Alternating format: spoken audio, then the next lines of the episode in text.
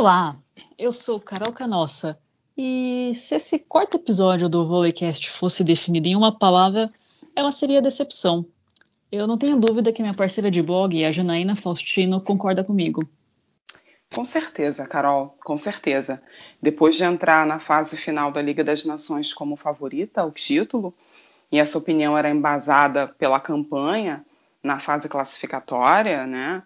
Foi é, a melhor entre as 16 equipes da competição.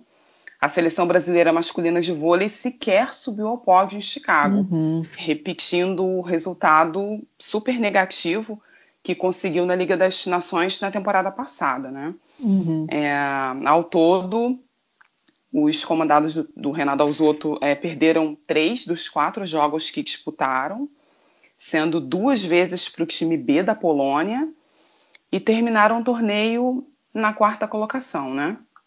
Segundo ano seguido na quarta colocação, né? Exatamente. Pois é, Jana, mas mesmo essa vitória, essa única vitória que o Brasil teve essa semana lá em Chicago, que foi um 3 a 2 contra o Irã, não me convenceu.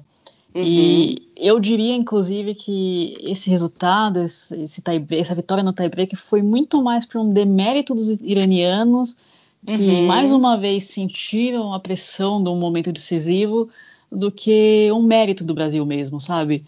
É, só para lembrar, né, o, o, Irã chegou a ter 8-5 no tie-break, mas aí de repente entrou de novo numa espiral de nervosismo, erros que quase chegam a ser juvenis, assim, e praticamente entregou a vitória de bandeja para os brasileiros. Uhum, uhum, isso mesmo, Carol. E isso foi, digamos assim, a sorte do Brasil. É, porque uhum. caso essa vitória não tivesse acontecido, a seleção sequer teria ido à semifinal já que perdeu Verdade. por 3 a 2 para a garotada polonesa, que voltou a derrotar o Brasil na disputa pelo bronze.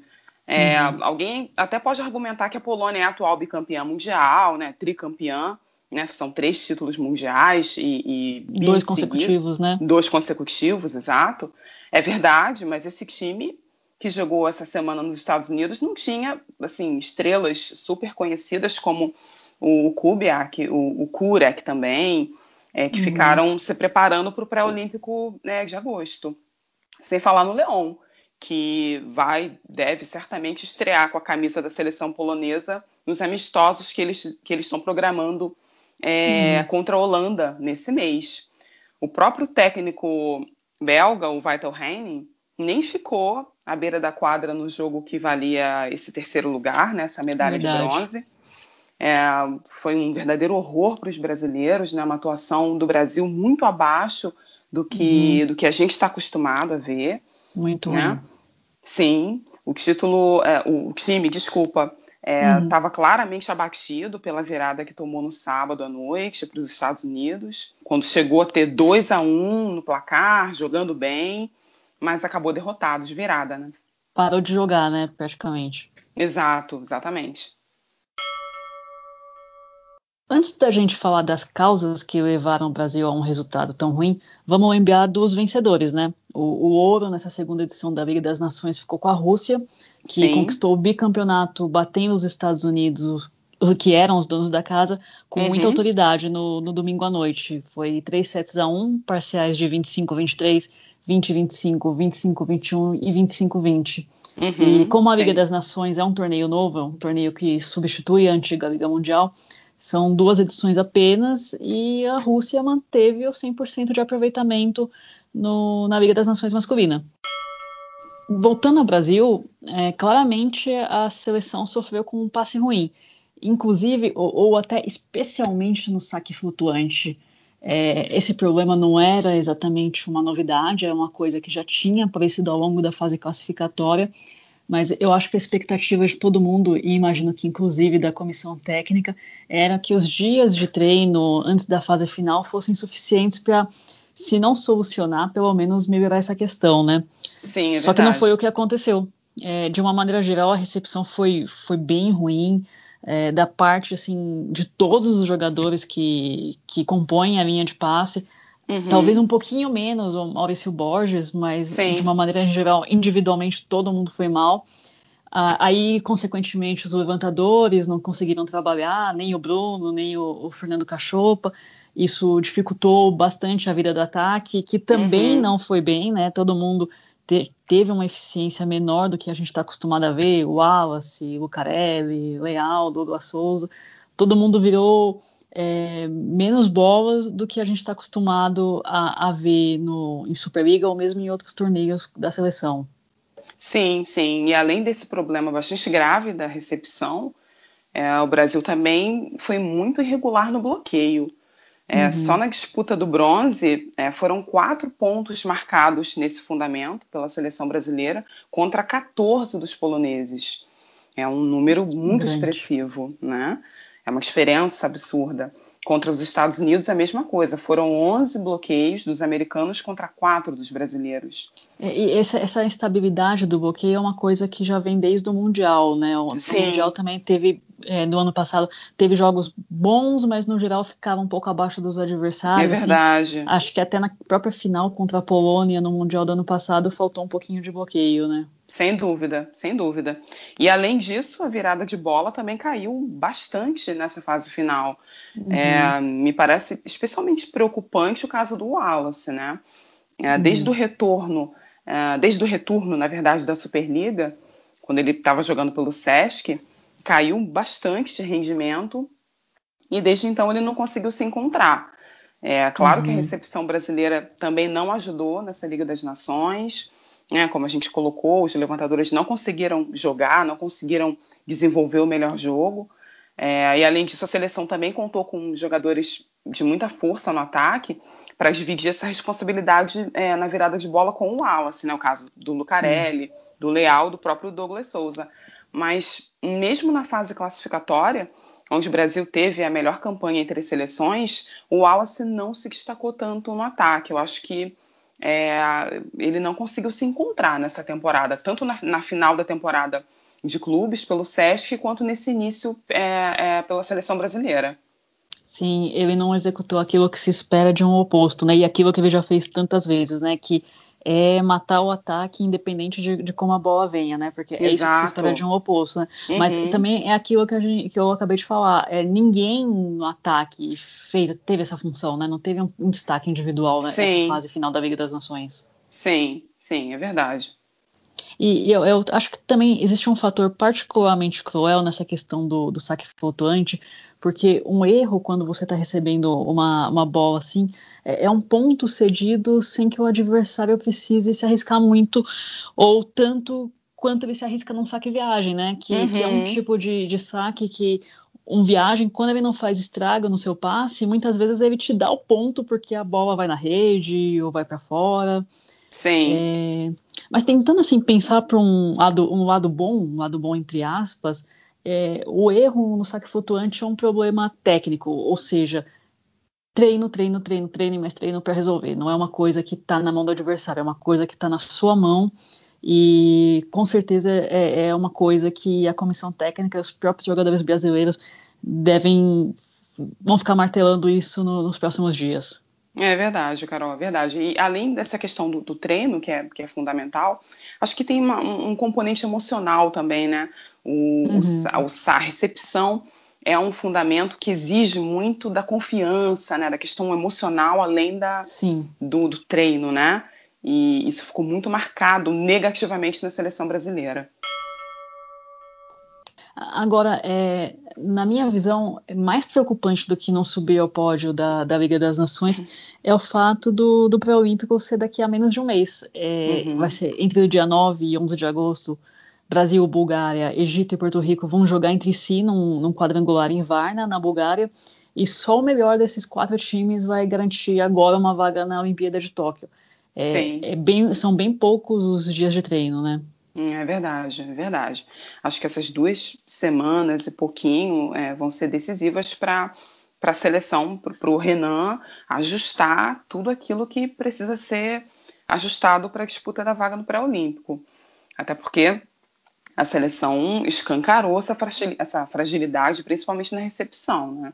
Uhum. Então, acredito que todas as seleções vão apostar nessa estratégia contra o Brasil.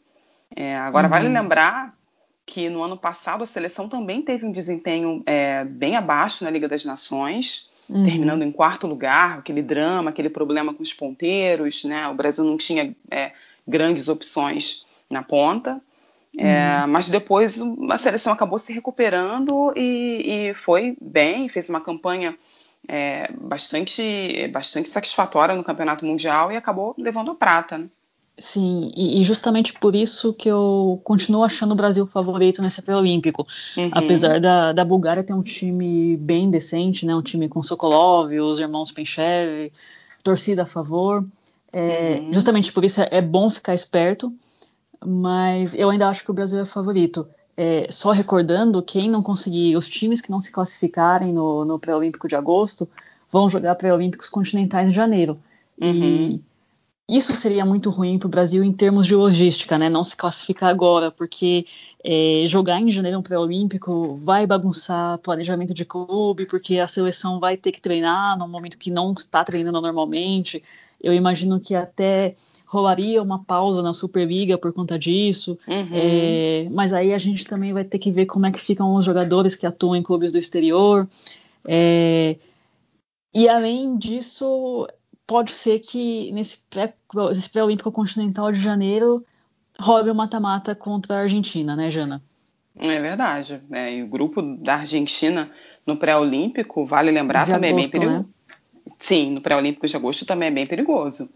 É, o uhum. time de Marcelo Mendes vai ter como adversários na China os donos da casa, o uhum. Canadá, que é uma equipe bem regular, uma equipe bastante competitiva, tem evoluído no cenário internacional, e a Finlândia, que é outra seleção que pode incomodar. Uhum. A própria Argentina é um time bastante técnico, com Conte, Uriarte. É, é um time que sempre faz jogo duro contra o Brasil. Inclusive, na fase classificatória da Liga das Nações, é, o Brasil ganhou só no tie-break. Né? Foi um jogo muito, uhum. muito duro, um jogo muito complicado. É, e, claro, obviamente, tem um treinador que conhece o Brasil como ninguém, né? Sim. O Marcelo Mendes está há anos. Campeoníssimo no Sada Cruzeiro, né? Exato, exato. Então, é, caso o Brasil não consiga a vaga no pré-olímpico, é, e, e, a Argentina também não consiga, pode-se desenhar um, um cenário bem complicado, bem delicado por aí. É, certamente um encontro desse não é algo que é algo que nem o Brasil e tenho certeza que nem a Argentina desejam, né? Uhum. Não tenho a uhum. menor dúvida disso, né? É, até porque num encontro desse Brasil e Argentina no pré-olímpico continental em janeiro seria ou vai um ou vai outro, né? Então é, é um cenário muito ruim até para o voleibol sul-americano. Mas assim, uhum. eu também acho que isso ainda não é motivo para desespero. Resultados uhum. ruins como o da Liga das Nações masculina acontecem, é coisa do esporte, mas que a seleção brasileira masculina de vôlei tem que ficar esperta, tem. O sinal amarelo tá ligado. Eu também acho, sem dúvida. Concordo que não é motivo para desespero. Acho que o Brasil pode se ajustar nesse, nesse período. Acho que tem totais chances de se classificar já agora em agosto, uhum, mas sim. de fato é importante levar em consideração todos esses possíveis cenários. Né? Mas nem tudo é notícia ruim, né, Janaína? O Brasil também teve pontos positivos ao longo dessa Liga das Nações. Eu acho uhum. que o, o principal deles foi foram os dois jovens, os dois caras que estão entrando no time agora, né? O, o levantador, o Fernando Cachopa, Uhum. O, e o Central Flávio, né? Eles conseguiram jogar bastante ao longo do torneio, muitas vezes foram titulares, é, na medida do possível atuaram bem. É, não foi algo brilhante, mas acho que mostraram que são nomes da nova geração que, que devem ser trabalhados já pensando no próximo ciclo olímpico, o ciclo olímpico de Paris 2024. Uhum. Também acho que o Cachopa teve um, um desempenho bastante satisfatório nessa Liga das Nações. Ele não sentiu o peso da camisa da seleção principal. Uhum. É, foi se mostrou bastante seguro em várias partidas. Acho que ele foi bem. É, o Flávio também é outro bom destaque, apesar de ter falhado em alguns momentos decisivos nessa fase final da Liga das Nações, principalmente cometendo erros de saque, sabe? Foi uhum. algo que ficou bem, bem marcado. Mas sim, o saldo é positivo. Acredito que outro que se destacou é, especialmente na fase classificatória, e que eu até esperava que crescesse ainda mais nessas finais, foi o Alain, o oposto, uhum. Alain. ele foi importante para o Brasil quando entrou nas inversões 5-1, é, ajudando a mudar alguns jogos, principalmente na etapa preliminar. É, eu uhum, acredito que sim. falta rodagem, falta experiência, claro, e os levantamentos também poderiam ter ajudado, né? a recepção poderia ter ajudado, enfim, o conjunto acabou não funcionando tão bem nessa fase final. Mas me parece uhum. que ele também é um nome interessante, ele também tem que evoluir, né? E, e, o Leal, Jana, é, a Liga das Nações marcou a estreia dele com a camisa da seleção brasileira depois de alguns anos de expectativa, né? É, o Leal, que nasceu em Cuba, mas ele é naturalizado brasileiro desde 2015, portanto, ele é um brasileiro legítimo, tá? Uhum. Tem a lei por trás dele. Sim. É, Para ser mais preciso, o Leal fez a sua estreia, fez o seu primeiro jogo com o Brasil, jogando pelo Brasil é, no dia 1 de junho contra a Austrália. Uhum era a semana de estreia da, da Liga das Nações. O que, que você achou dele? Você achou que é, correspondeu a toda essa expectativa que a torcida tinha é, pela sua presença na seleção? É, eu acredito que o Leal foi bem, mas, mas ele pode render bem mais do que, do que rendeu. Uhum. Ele saiu da competição entre os 10 melhores jogadores no ataque, foi um destaque, mas também foi bloqueado em alguns momentos importantes nessa fase final. E sem falar do problema que, que afetou toda a linha de passe brasileira, que foi a questão da recepção. Né? Ele sofreu muito na recepção, uhum. é, mas, mas tem margem, acho que ele tem muito a evoluir também.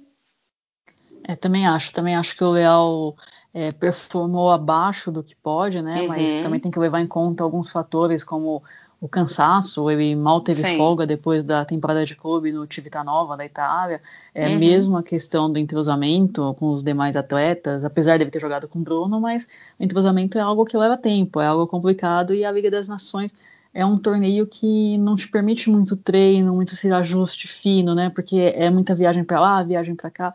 Então, é, eu acho que o, o Leal tem esse, essas questões assim que dá para ser trabalhado, mas também tem fatores que realmente o atrapalharam. Ex e medalha. E lá vamos nós pro, pro nosso quadro, o Ace e medalha. Quem que fez o Ace essa semana, na sua opinião, Janaína? Ah, eu acho que, perdão, acho que sem dúvida quem fez o Ace foi a seleção russa. Né? Uhum, o, o, o, técnico finlandês, o Samelvo, conseguiu fazer um time muito, um time com caras novas, né? Um time bem jovem, um time russo é, conseguiu fazer um time bem azeitado, um time que funcionou bem, inclusive na recepção, que sempre foi um, um pouco uma falha da Rússia, né? Calcanhar de Aquiles, né? Calcanhar de deles. Aquiles, pois é, e, e assim, conseguiu fazer o time jogar muito bem, conquistaram o bicampeonato. Claro que a Rússia aí chega em competições maiores, como Mundial, Olimpíada, a Rússia sempre dá, sempre dá uma, uma fraquejada, né? Mas, assim, acho que o time foi muito bem.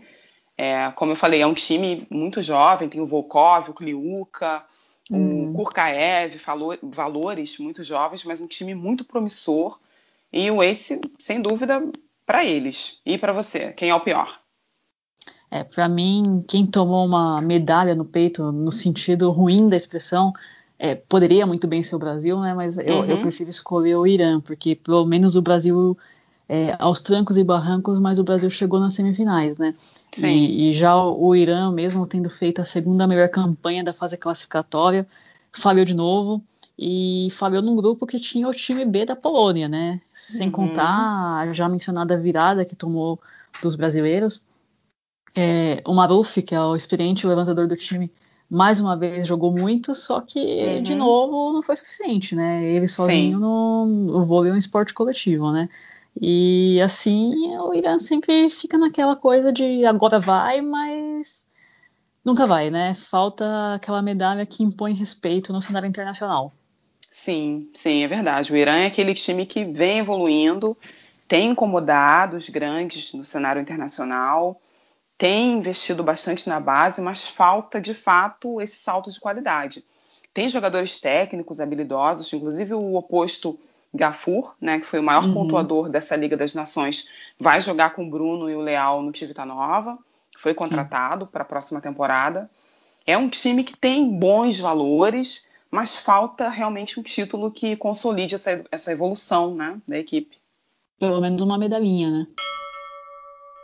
Bom, esse foi mais um episódio do Volleycast. Agora nossa previsão é voltar com o próximo episódio em agosto, com os pré-olímpicos.